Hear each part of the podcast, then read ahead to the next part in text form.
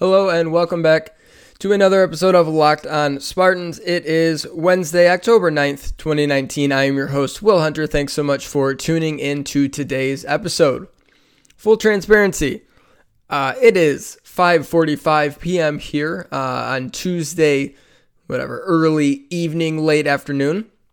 I generally record these shows um, 10 to 11 p.m., somewhere in that range, the night before they, they get posted. So they, they get posted at 5 a.m. every morning. And I usually record late the night before and then schedule it to post. Um, tonight, my plan was to have on a guest and record a normal show and, and do the normal thing. And then I realized not 10 minutes ago that I'm going to a concert tonight. And I knew I was going to a concert uh, here on Tuesday night. I, I've known about this for a long time. And it never occurred to me that concerts happen while I record. And this one will fall into that time frame of when I'm recording. So, ran into my office and sat down, and now here I am talking to you guys. Basically, what I'm trying to say is I've got like one topic that I'm for sure going to talk about. We'll talk about Ladarius Jefferson and the transfers out of Michigan State, and if that means anything, what it means uh, here in the first segment. But after that, I'm not sure yet. So I, I throw out the bat signal on Twitter. what do you guys want me to talk about?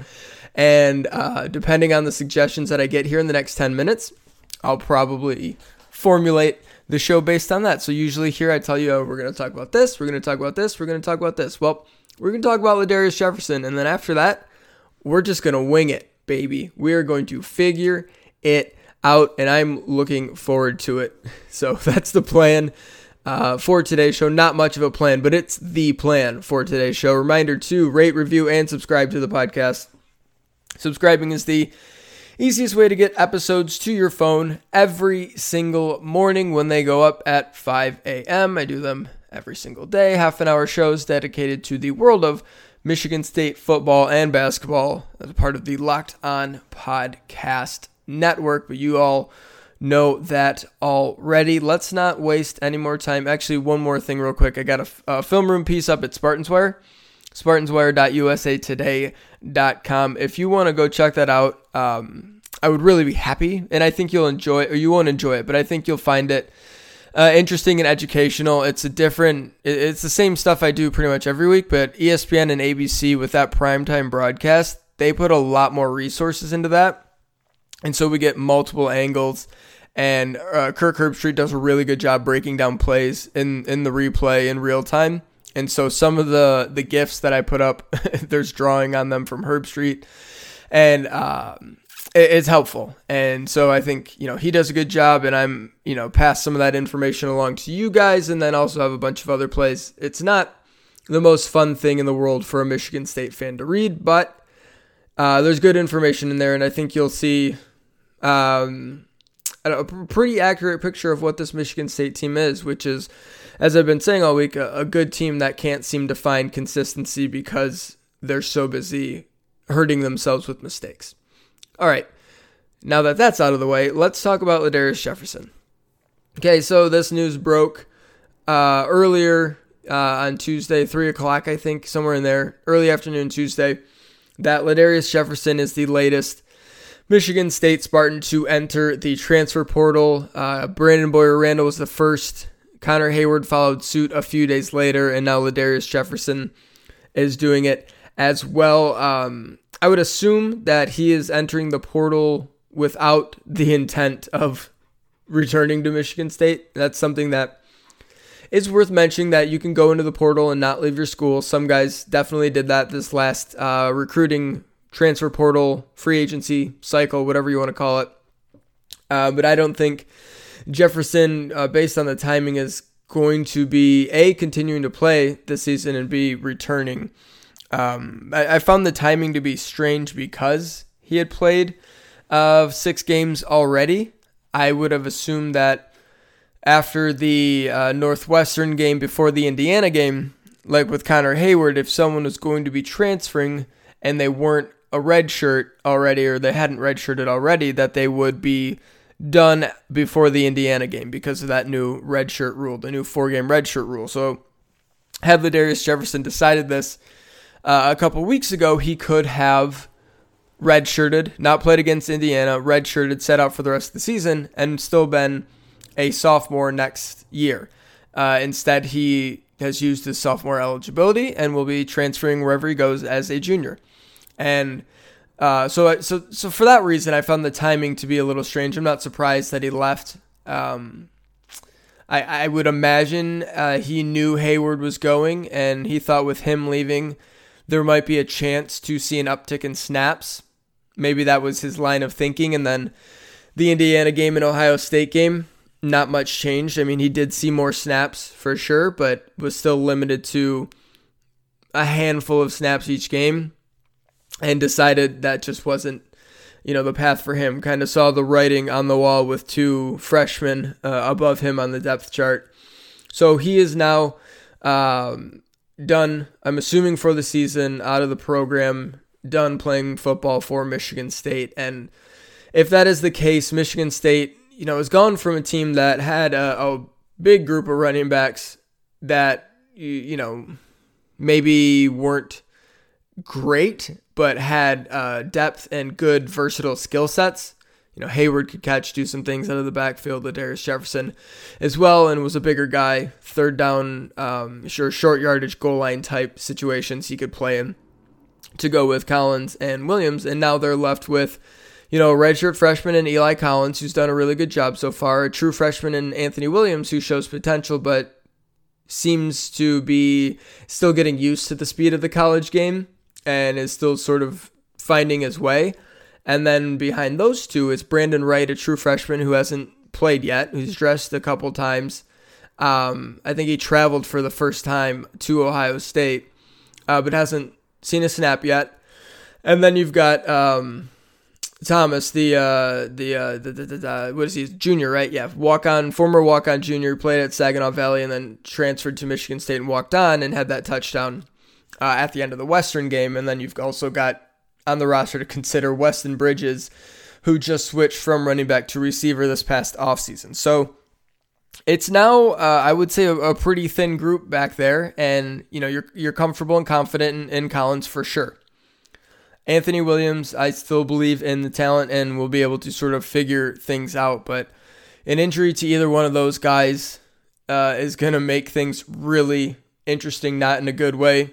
Brandon Wright could certainly be in line to see his first game action this week. Um, so depth now is somewhat of a concern, but again, Connor Heyward and Ladarius Jefferson were not seeing a ton of snaps for a reason. They had their jobs kind of taken from them by younger players, and that's unfortunately for those guys what happens in college football a lot. It happens every single year at every program across the country, guys get beat out for jobs by younger, more talented players. And uh, that's why, you know, the transfer market has kind of been what it was because guys lose out on these jobs and they want to go play somewhere else. Uh, and that's, you know, good for them. That I hope they both end up somewhere where they can play and, and do a good job.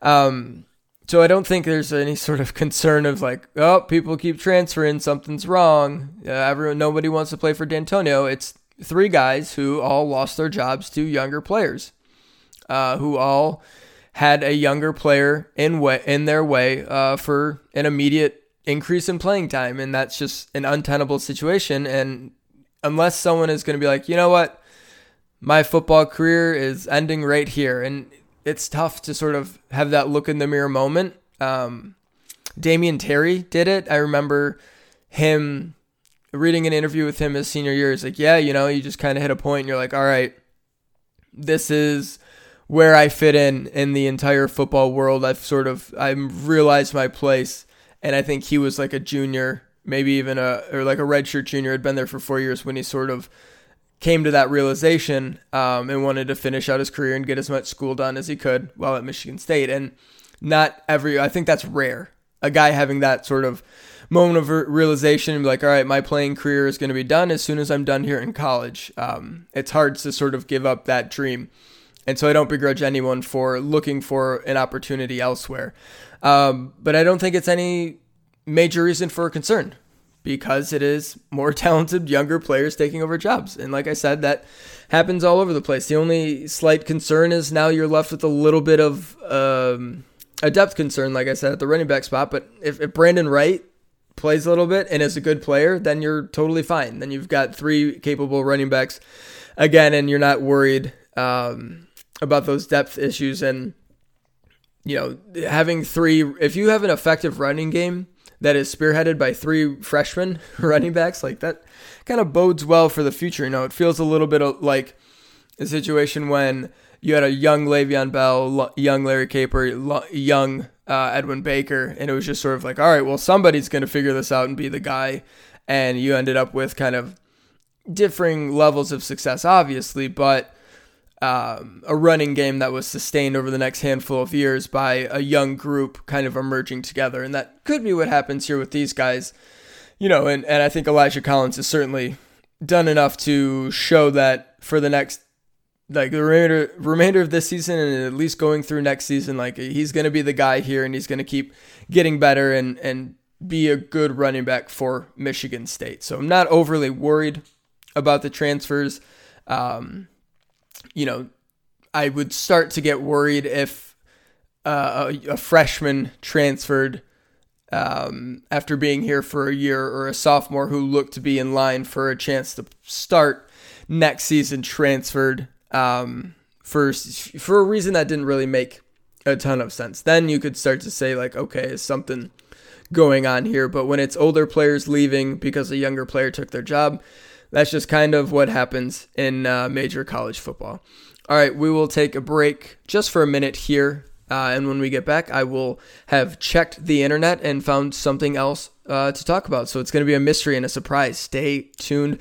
Make a memory that lasts a lifetime. Let the Vivid Seats app help you get to your favorite live event. Enter promo code Kickoff100 at the Vivid Seats app.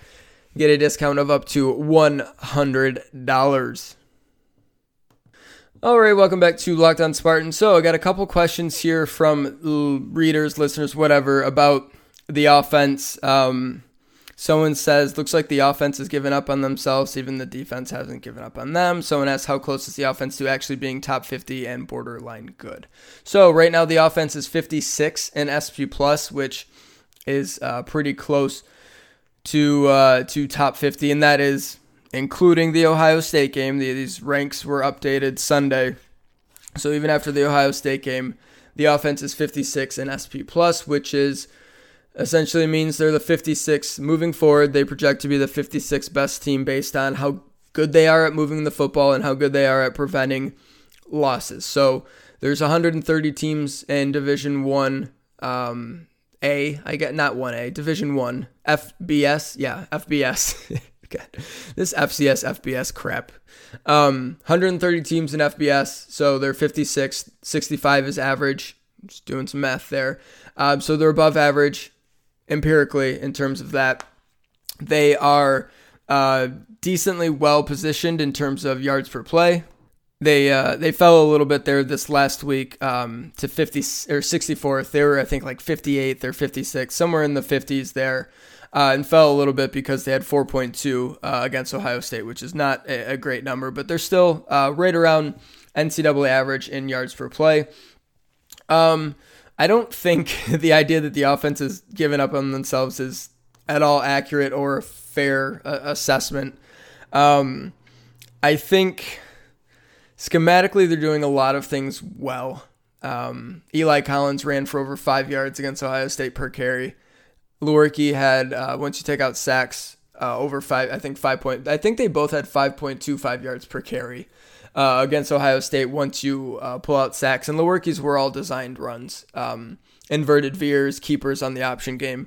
Um, so a lot of the base stuff they're running is is working well. They had a really couple of nice inside zone plays, couple nice counter plays, um, some really good looking designs in terms of inverted veer fakes with inside zone reads and then RPO tags, like just different ways that I, you know, week two, this is going back to I talked about, or week one even, how they had this sort of base level offense and they would start adding wrinkles to these plays, building things off of them to give a more diverse run game built off of like the same principles. The running inside zone, the running outside zone.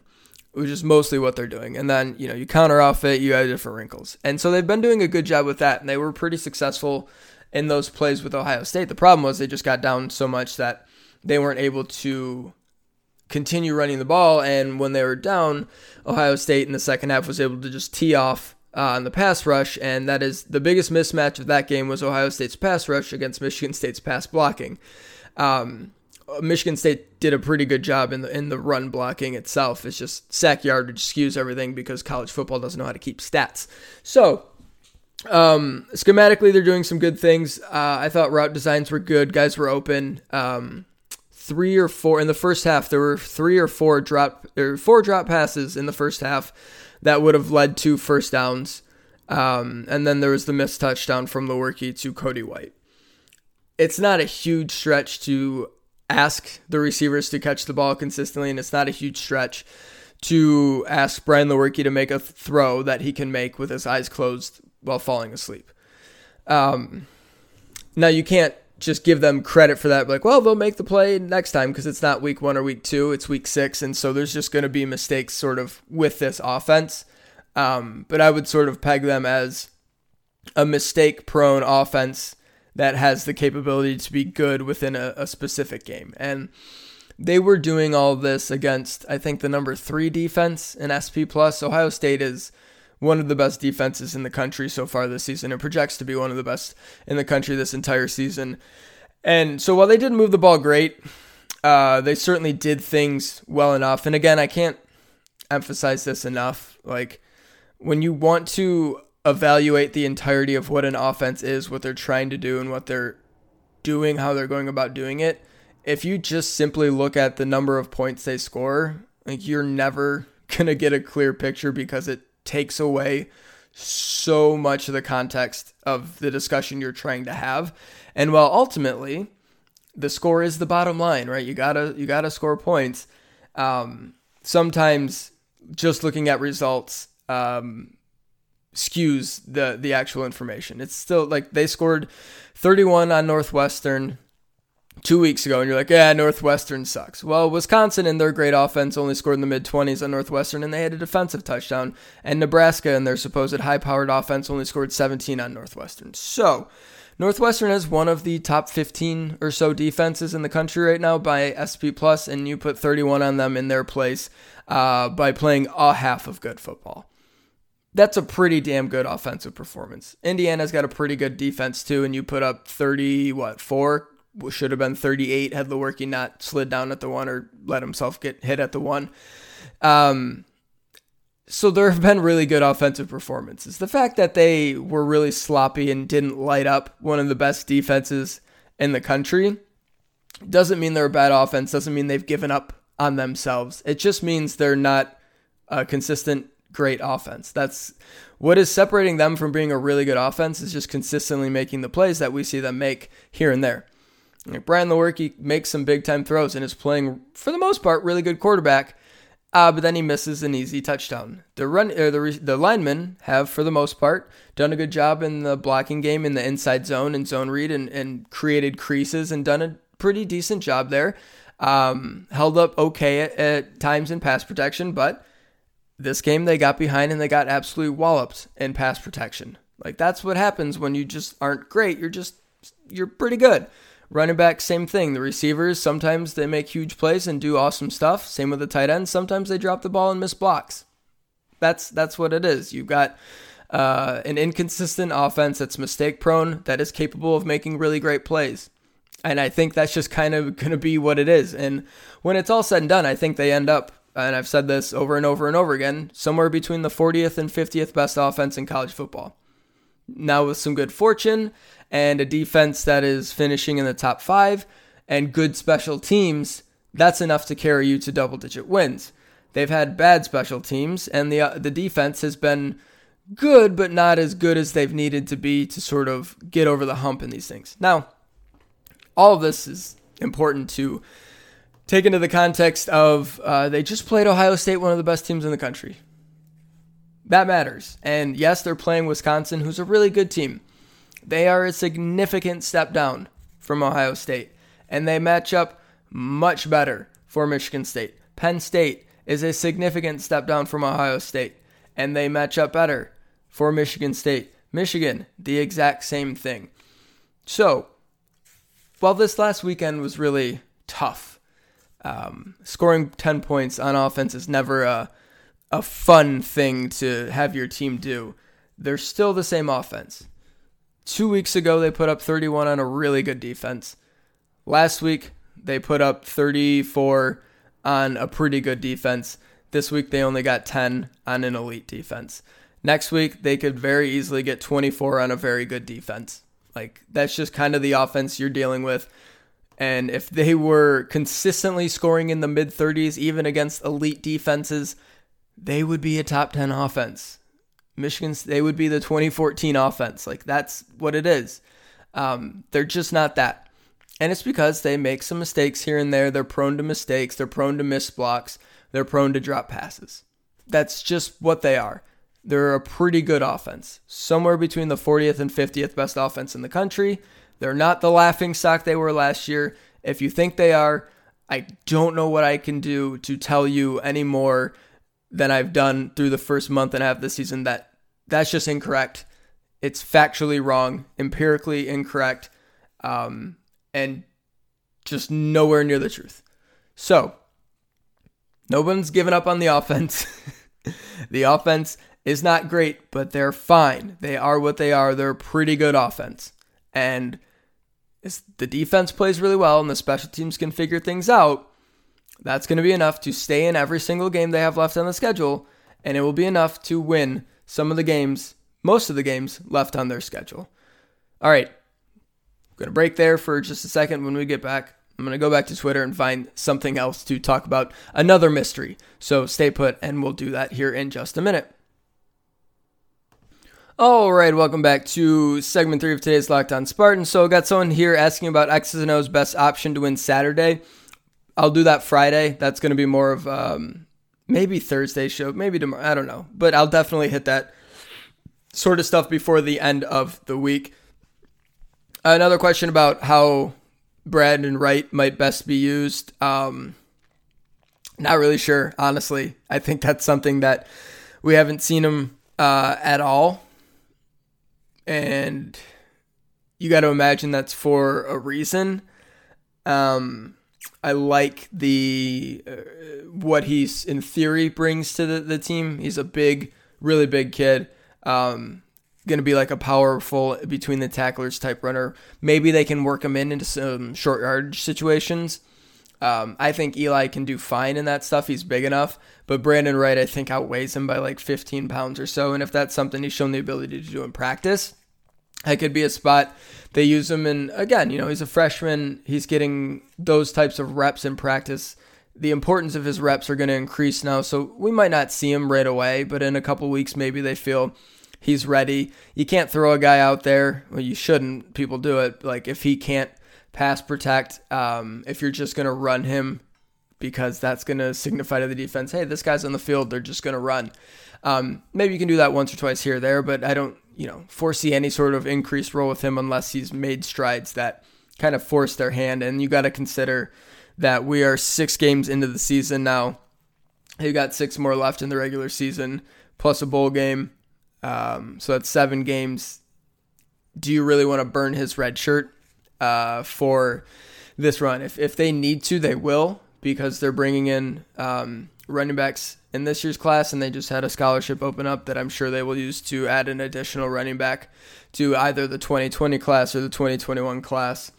Um, so, you know, more recruits coming in to sort of fill that additional depth, and you don't have to necessarily worry about the red shirt.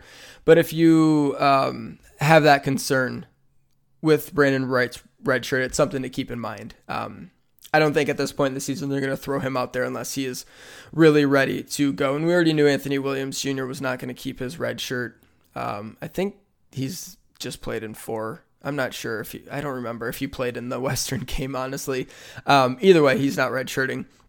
We knew that. I would still think Brandon Wright might redshirt, and you can use Anthony Williams as a third down back, and Eli Collins can uh, increase his snap total just a, a, slight tick to take some of those snaps as well. Um, the other thing here that I want to talk about is uh, from Matt. And Matt always sends me the best questions and the best suggestions. I want everyone to be more like Matt. Um, he says in all caps, Connor Cook is being positioned to be the poster boy of the NF or the XFL. I noticed this too, being that he was like, so the XFL un- unleashed their list of draft prospects for this inaugural class. And basically, they invited a bunch of people, whoever sent back the application filled out in, you're in the draft class. You're, you are eligible for the draft. And they sent out a huge list of players on their social media. And on the very first page, um, there's a, a player blown up in huge, just a picture of a player next to all the listed names. And it was Connor Cook. and like, like, okay. Connor Cook, poster boy. And then later, um, there was a video that was like put together and released. I didn't watch through it, but it was just like Connor Cook just wants a chance to play ball, something like that. And it was a sit down interview with Connor Cook and some highlights from Michigan State and I'm sure the NFL. Um, oh hell yeah, I'm all in on the XFL if Connor Cook is the poster boy for the league. Like if Connor, if it's number one overall pick, Connor Cook in the XFL draft, I'm all in, and I have no idea if that's the case. I quickly browse through the list and it's kind of a lot of names that you're like, oh yeah, that guy. Um, we'll see. I'm not like, I guess Connor Cook played in the NFL for a minute and was a fourth round pick and started a playoff game and then quickly was out of the league a couple years later. And so, in that respect, he's one of the more promising XFL prospects. Um, but we'll see. If he ends up being like a first round pick, first overall pick, the, I mean, he's got to be like, compared to the other players on that list and how they're promoting him out. I mean, I guess he's one of the more famous ones because of his college career. And people are like, oh, yeah, I remember him. He had, you know, the, the Rose Bowl and, and whatever, in the, the Big Ten championship game where he didn't shake. Um, oh, whose hand was it? Archie Griffin's hand. that honestly might be the thing he's most famous for. Um, but yeah, I'm all in. If Connor Cook uh, is playing in the XFL, is the poster boy for the XFL, is the the guy leading the league, leading the charge, um, I might actually consider watching the XFL a little bit. We'll see. There's a couple other Michigan State guys, uh, Keith Mumphrey, Miguel Machado, and Kurtis Drummond were the ones that I saw on the list. And then LJ Scott got invited too. Uh, I don't know if he just hasn't sent in his application or accepted the invitation or what. He wasn't on the first group of guys uh, there, so we'll you know look out for that and root for him if he uh, jumps into the XFL pool there. But yeah, Connor Cook as the poster boy for the XFL was not something I was expecting, but I am all in on it now that I've seen it. All right, that's gonna do it for today's show. Um, sorry it was kind of haphazard and strewn together like this, but we got it done. Thanks so much to everyone for the suggestions. Uh, tomorrow, I think Matt Hepner is going to be on. I got to send him a message, and we will start talking about Wisconsin and what type of team they are and what Michigan State can do to uh, to beat the Badgers because um, I think Wisconsin's a little bit better than Michigan State, but I don't think they're that much better.